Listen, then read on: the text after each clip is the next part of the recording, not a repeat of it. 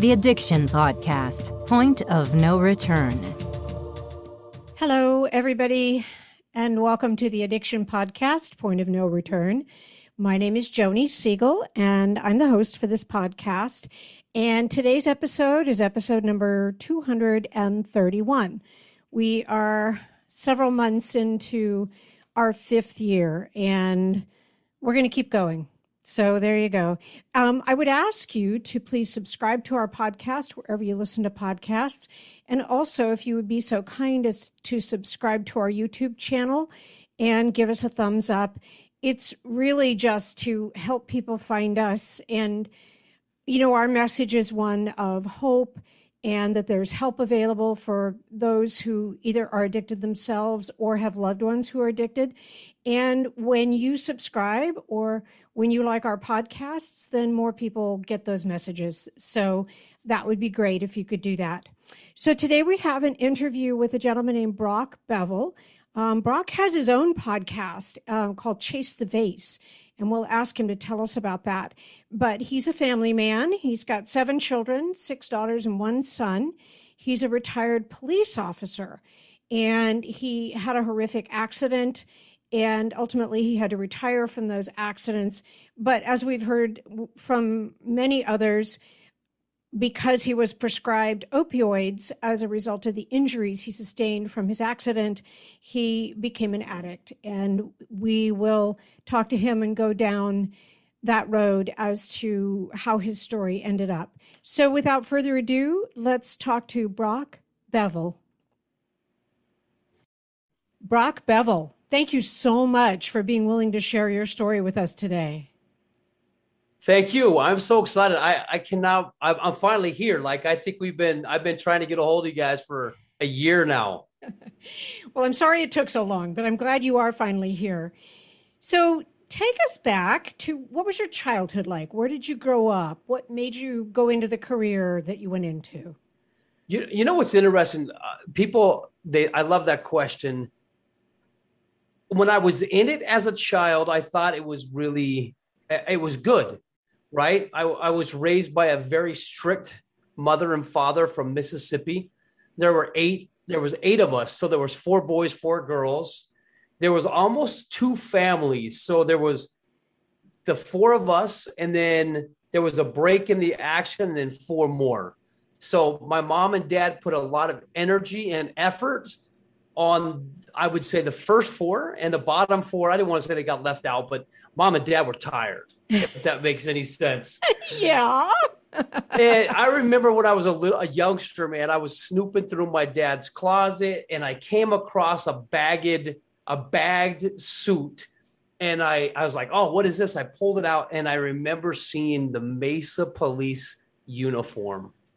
And so my dad, before I knew it, before I knew him, of course, he he was now an educator but before that, in his prior life, he was a police officer. And I remember donning, I, I took it out of the bag, I put that thing on. It was like hanging down past my fingertips. And, but I looked in the mirror and I remember the feeling that empowerment that that uniform gave me. Not empowerment for the negative, but like I, I felt something special. And so that was kind of, you know, my goal, even when I was a youngster, they asked, Hey, what do you want to be when you grow up? I want to be a police officer that is what I always wanted to be.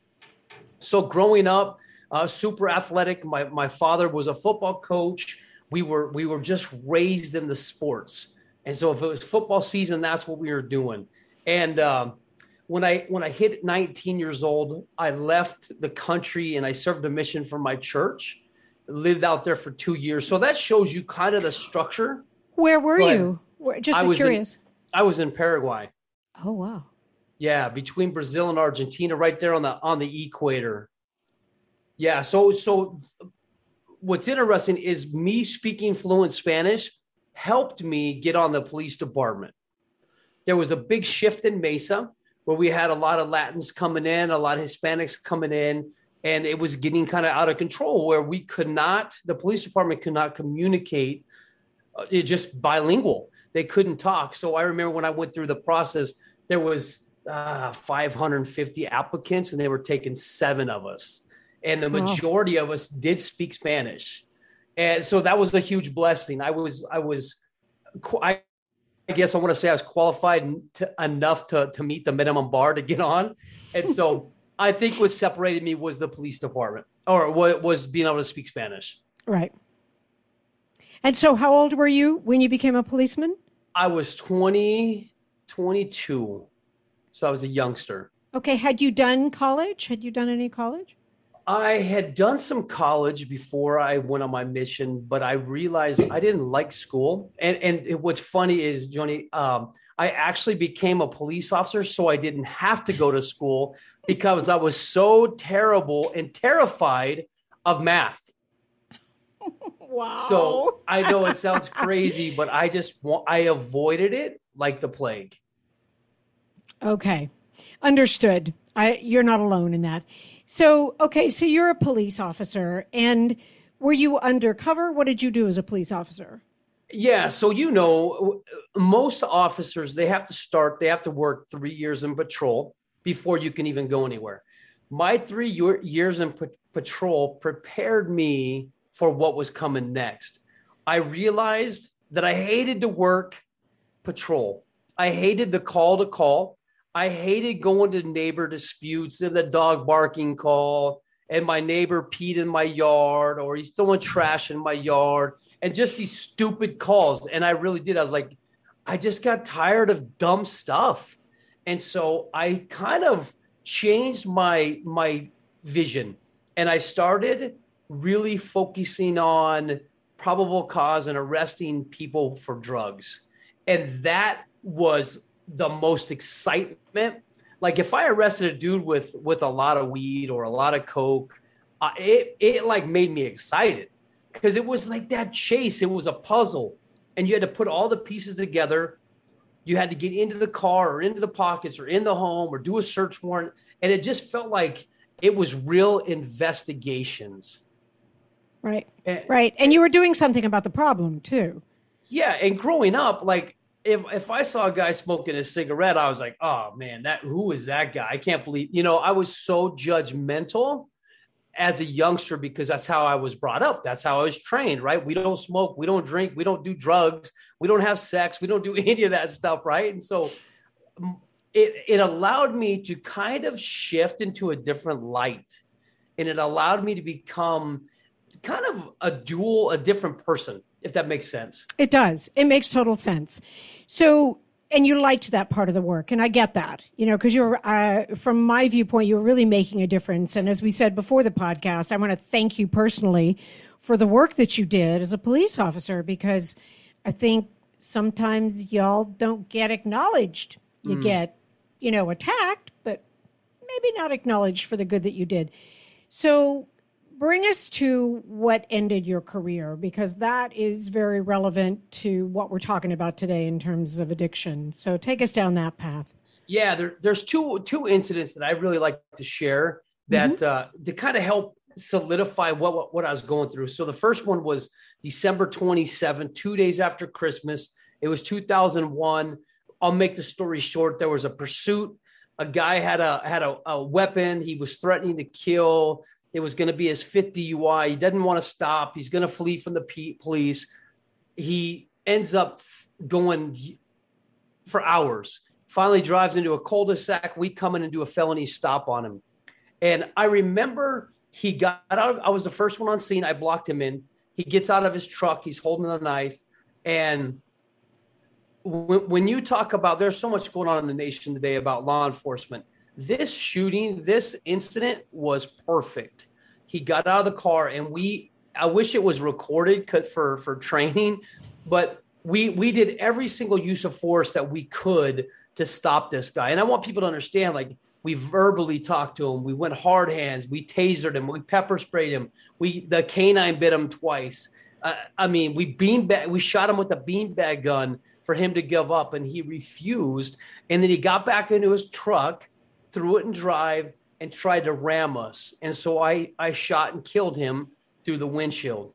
And and I remember Johnny when I pulled him out of the vehicle when he got out of the vehicle and he was laying there and there was it was it was pretty graphic. There was blood. I mean, we shot him in the face. That was the only place that we could shoot this guy because he was in a vehicle. And I remember how mad I got. I'm like, this is two days after Christmas. Who is this guy to make us? Because we did everything to stop him. And he refused and got back into his truck and drove at us. And I'm like, what is it about this addiction thing? Why, why is he so drunk that he could not make the next right decision? And so, so I, I wanted to know more about addiction, right? I, I, I kind of like at that point in time said, there's something, there's something more to this. Mm-hmm. And then, and then to answer your question, it was in, uh, it was April 11th, the next year. And we got some street information. And Jody, I want to tell your listeners, if you need intel on anything going on in the streets, the prostitutes have all the information. Okay. Okay. They're street level informants. They're amazing. They know what's going on in the streets. And so if you need info, go to them. And, and, and so what happened was we had one that we used as an informant. We would trade. She would give us information. We wouldn't arrest her. That was the deal. And so on this particular night, on April 11th, she tells us about this woman who is going to be bringing her 12 year old daughter to a drug deal she was going to cha- exchange the daughter for drugs. Okay, so she was going to let the girl go do a trick with this man, right? And she was going to get drugs for it. And and you know how it is, Joni. Street level information is rarely accurate, but on this date, it happened like clockwork. The truck that the lady was supposed to be driving pulls into this this complex, into this into this uh, commercial building she pulls in. Driven or passenger was a 12 year old daughter. The local drug dealer who we knew came up on his bike, pulled into the passenger side, goes to open the door, and then we come in and infiltrate it. And she didn't want to go to jail. So she decides to take her vehicle and throw it in reverse. And as she pulls out, she runs my partner's left foot over. He gets caught under the front tire. He falls and she runs over his back. And I'm at the back of the vehicle. And when she did that, she caught my right foot under the tire and I snapped my ankle. And then I go to step to brace myself and she catches my knee and blows my knee out. And so what's crazy was the adrenaline was nuts. And I was so pissed off. I'm like, I'm catching this lady. She reverses out. She gets stuck on a median. We're about to shoot her, but she gives up. Right and turns the vehicle off, and we're able to uh, uh, take her to jail. Now, the issue here is is now now what? I have to go to a doctor. I have to have numerous reconstructive knee surgeries on my ACL, and I remember the first appointment. Now, I had tore my ACL on my other knee two or three years earlier in a foot pursuit. So I knew this doctor. The doctor had become my friend.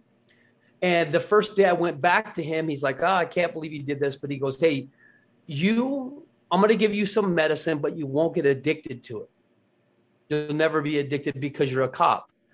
And when I heard that, I was like, What? Thinking in my head, okay, well, I guess cops are prone or or or they're like immune. immune they're immune, immune to addiction. To drugs. Yeah. What what is he talking about? I don't know. What did and he so, give you? Was it OxyContin? It was. It was. That was the first. And you know, it was funny because I was able to start doctor shopping him because I blew my hand out as well. I had a right ankle. Doctors were different, so I could go to one doctor and say, "Hey, the last time that stuff made me queasy, that made me sick. Can you give me something for it?" So they gave me. They upped my medicine or they changed it. So I always had like this plethora of medicine.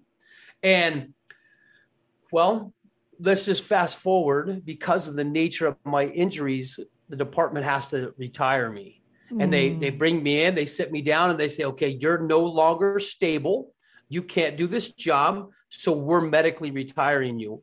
So imagine going from living a life of nitro circus, like just fast arresting people working narcotics, undercover investigations, to shifting to now you're the dad of the home, you're changing your baby's diapers, you're taking them to the park, your plan, and my identity, Joni, was gone. And I'm not saying that stuff's bad. I'm just saying that wasn't who I was at that time of my life.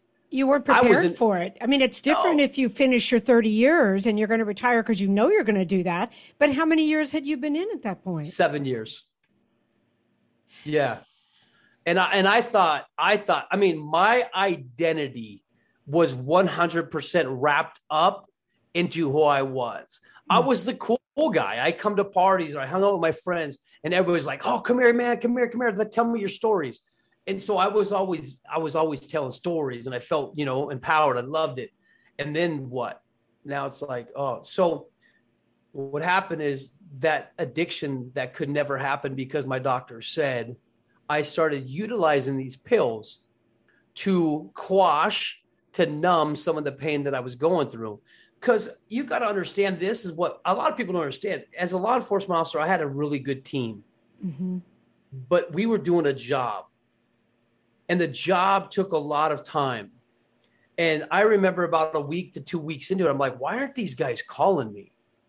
Why aren't they coming and visiting me? I was on their team. I was in shootings with them. I was I was wrecking cars with them. I was taking down bank robbers and some like crazy situations. And now these guys aren't talking to me. And so, of course, that depression, that loneliness sets in. And so I noticed that the more opioids I took, the better I felt because mm. I forgot all about that. Yeah. You know, it's not dissimilar, I don't think. You can correct me if I'm wrong. It's not dissimilar to the guy who leaves the military because all of a sudden you don't have that group anymore.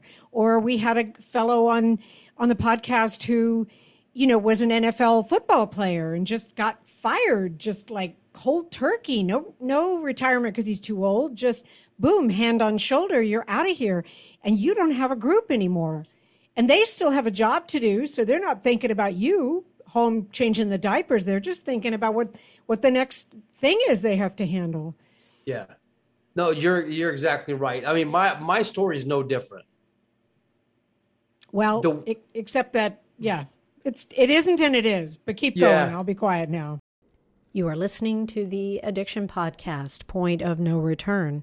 For more information on the podcast or to reach out if you have a story you would like to share with us, go to our Facebook page by the same name, or you can email us at theaddictionpodcast at yahoo.com, or go to our website, theaddictionpodcast.com, or call us at 727 314 7080.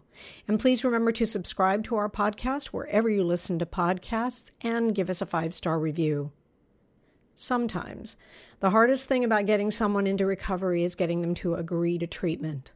Bobby Newman, a certified drug counselor with 30 years' experience and an over 85% success rate as an interventionist, has created a series of 12 videos that you can use right now to learn every step to get your loved one to agree to treatment. Call 1 833 918 0008 today and say the word podcast to get a 10% discount. Or go to newmaninterventions.com and type in the word podcast for a 10% discount. This service comes with a free one hour consultation with Bobby. So, so what's interesting is I started looking at my life and then I start making really bad decisions. I, I, I want the chaos that I was living in the police department. Like I loved and, and, and users will tell you this all the time. Like I was more comfortable in the chaos than peacefulness. I, you know, that's just the way our minds are wired. And, and so I started reaching outside of marriage. I started text messaging other women. I started sending pictures and I, I was just living this life of lies, deceit. Uh, it was just, and I thought I was good at it, and I really wasn't. Even though I, I, I could mask the addiction point because I did work undercover. I knew how to talk to people. I knew the right words to say. But my wife and my kids, they weren't fooled. They knew what was going on. Of course, it led to divorce, uh, more separation from my kids, more time loss, more addiction, more loneliness. And, and it just kept steamrolling and to the point where I think you've read the bio is, is it took me 10 years it took me 10 years and I, I my my point of no return, I know that's what you call it, right? Yep. Yep. The, the addiction podcast, I love that. Uh, is was on a morning and it was the same routine I did every morning. I'd get up, go to the bathroom, open the medicine cabinet, crack me a pill, put it in my mouth, drink the water because I was never out of it. And I never got to the point where I had to shoot up heroin because I was a cop and I could go to the doctor and say, Hey, look at these scars. Look, I need more medication. And they would do it every time. And so this morning was different. I opened the med cabinet, took it, and then shut it. And I looked into the mirror of the medicine cabinet and it shined into my room.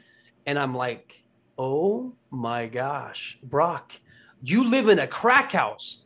Your house, your home is a crack house. And it was a disaster. There was, I remember there was like 36 polar pop under, I mean, it was just clothes everywhere, shoes everywhere, underwear. I mean, it was bad.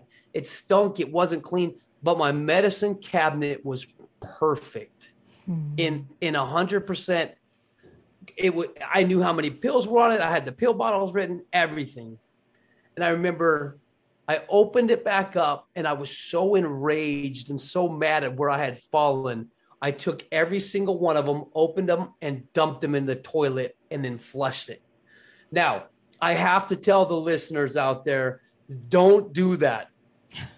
That yep. was the that that's not the way that you have to recover. Please understand that there are so many amazing people out there, medical treatment that they can give you they can help you through the detox process.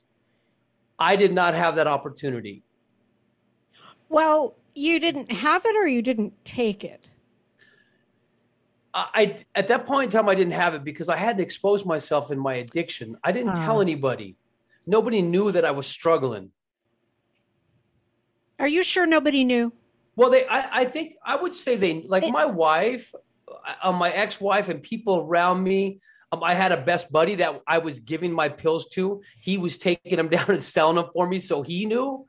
But the, the only most, reason I bring that up, Brock, and I'm sorry to interrupt you, but when you were talking about how you you felt you had it so well hidden and you felt you had your addiction so much under control. I think so many addicts feel that way, and yet the people around them, they know there's something up. It's never as well hidden as you think it is. Yeah. The only reason I say I think it was well hidden is because I'd alienated everybody in my life. I'd pushed them out. I wasn't contacting family. I had no friends showing up. Like, and that was the scary part for me is I did isolate everybody that when the process started, nobody was coming to save me. Nobody knew where I was at. Nobody knew I was going through this. And so eh, on me, on my on purpose, I pushed those people out of my life so I could act a fool. Mm-hmm. And so maybe, but you are right. They knew the close people to me knew if nothing else, they wonder where you are, excuse me, and why you're no longer in touch with them. And I'm going to bet that probably some of them thought, oh, you know, we think he might be doing drugs. We're not really sure. But I totally diverted you and I apologize. So there you are, all by yourself. You got no more drugs. Take us from eh, there. Well, th- that, that's where I wish I would have had some scuba diving equipment or plumbing experience because I would have dove into there because I realized quickly that that was a mistake because now I'm out. I can't go back to the doctor. They had just done a huge refill for me and now I'm stuck. And so what I did is I was like, okay, you know what? You've been talking for 10 years about detox and about changing your life, getting yourself back on track with God. Why don't you put your your money where your mouth is? Like I I, I told myself, nut up, like show some balls and let's go. And this was this was the worst time of my life. Uh, I I went downstairs, got some water, got all the stuff, everything I could, and I brought it in preparation for this detox. I wasn't ready, or had did I know what I was going to get into? So imagine, if you will, the worst flu you've ever had. Imagine defecating on yourself, throwing up on yourself. I was throw. I mean, after the first day, when there's nothing else in your stomach to throw up, now it just gets to become bile. And I remember there was a point in there, I'm like, oh my gosh, I'm going to blow out my backbone. It's going to come out my mouth in one of these, one of these episodes of throw up. And it was just horrible. And I'm like, I cannot believe that an opioid would have this reaction. And so I laid in, I laid in the shower for three days. And then here we go, another me thinking, oh, I'm going to negotiate with God. He's going to get me through this. And so I'm like, okay, God, here we go. Listen, if you you see what happens right there is I'm starting to tell God what we're gonna do. And I heard him, and a lot of people have heard my story and they said you were probably hallucinating by this time. I know for a fact that I heard God giggle. And he's like, You're not even close, you're not even there yet. Because if I let you up and let you out of the shower, you're gonna go find a pill just to just to make yourself feel better temporarily and then all this is for nothing. And what was crazy was in the back of my mind that's exactly what i was feeling. I just wanted a pill to make it go away. And and and sad to say as tough as i thought i was had there been a pill there i probably would have taken it just to get out of pain but i was blessed that i didn't have any this detox lasted for seven days, in and out of the shower, ice cold water, warm water, throwing up, defecating, eating, trying to put enough water in my system. And what happened was the seventh day, I literally felt like we talk about that moment of a point of no return. Like I told God, I'm like, either take my life because I can't, I don't think I can go through more of this. I, I, I have nothing left in me. I'm I have nothing. I'm powerless. I'm giving it all to you. But I ask you, if you give me an opportunity to get out of the shower, change my life, I will I will be different for other people. I will help them with their process.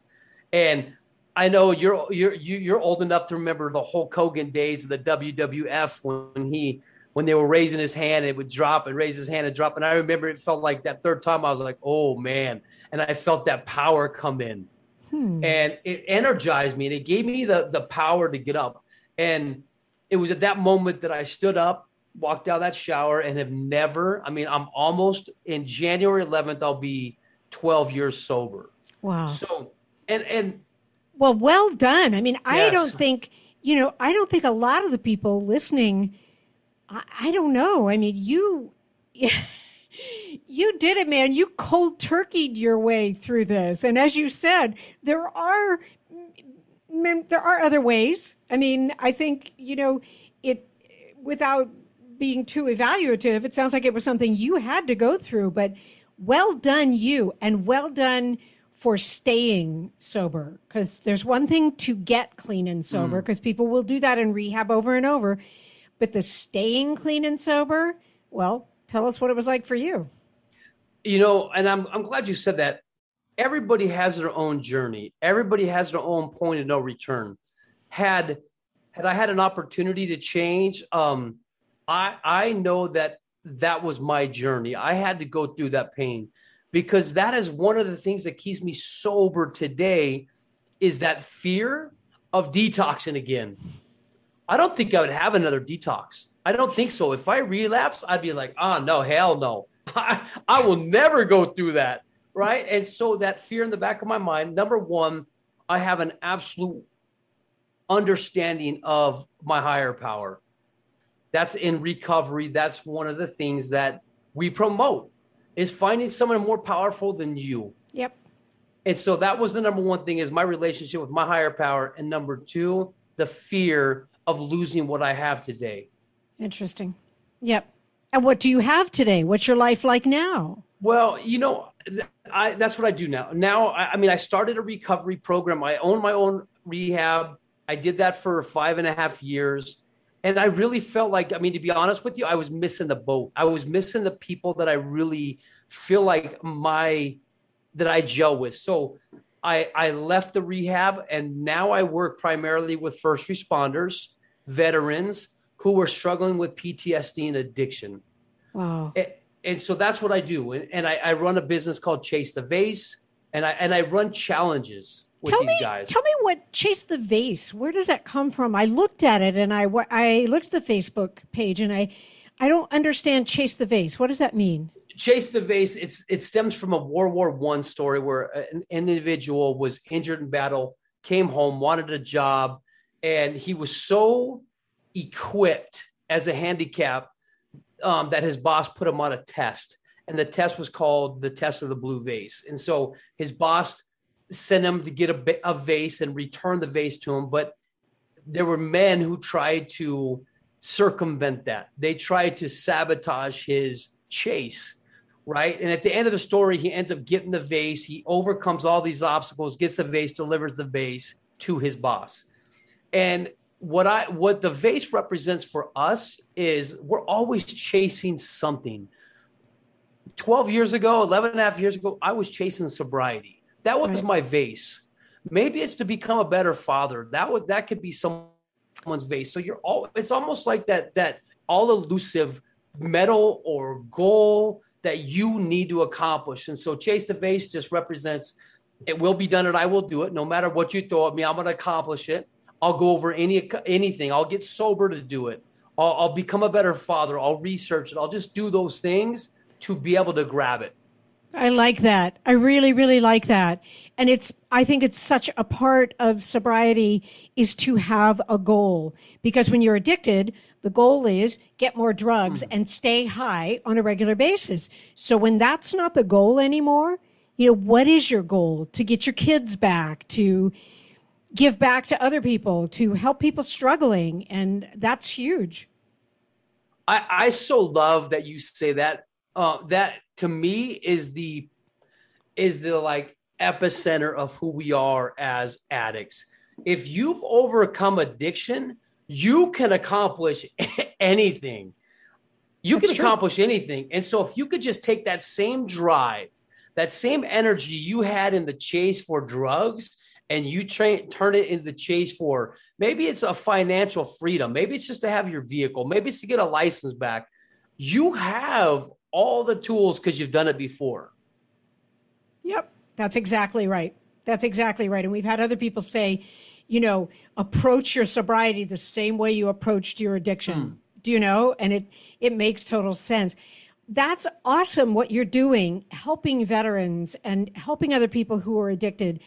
It's huge. It's absolutely huge. I, I looked at some of your podcast episodes and you're a fellow podcaster. It's awesome what you do. I, I appreciate it so much. I appreciate what you went through. And now, do you have kids? Are you able to have your kids now? And I do. I have five of my own, and okay. so they're all over the place. Three of them are almost married. I have a son that's that's an Anaheim on his mission. Uh, so I, I have them back. I have great relationships with most of them. I say most of them because I mean, there's even 12 years later, there's still some animosity that, you know, so I don't want people to think, oh, you get sober and everything's everything's beautiful. It's not. But guess what? I, I'm I'm well today and I know that I can keep working on that. So then I remarried and I have two beautiful stepchildren who live with us on a daily basis. So I have six girls in total and one son. Wow. So yeah.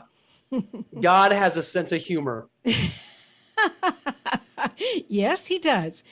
Well, I cannot thank you enough for everything that you're doing. And before I let you go, um, I want you to, if you have one message to give people, whether they are loved ones um, who are just around addiction or addicts, if you just had one message, what, what would that message be? There's hope. There's hope. Don't give up. I mean, that's that is in a nutshell what all we all need to remember. And that's the that's like the total purpose of this podcast really is to give people hope to let them know they're not alone. There are people out there such as yourself who are there for them and are willing to help. If people want to find you how do they find you brock they can find me at my website's chase the vase i'm on instagram as chase the vase or brock Bevell and facebook as well. So chase the vase you're going to find me. Awesome Awesome. Thank you so much for telling your story today, Brock. I really appreciate it. And thank you for everything you do. And thank you for your service in law enforcement. Yes, ma'am. Thank you. Thank you so much for listening. Brock's story of recovery, while harrowing, hopefully will spur some of you on to getting help, getting treatment. You don't have to do it cold turkey the way he did. He did it because it was necessary for him, and now he's come out the other side and doesn't want to go back there. If you know somebody who needs help, please reach out. And if you yourself need help, please reach out.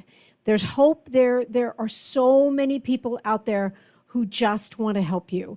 So you're not alone, even though you may think you're alone, and you're also not fooling anybody. So take this opportunity and reach out. We'll have another interview next week.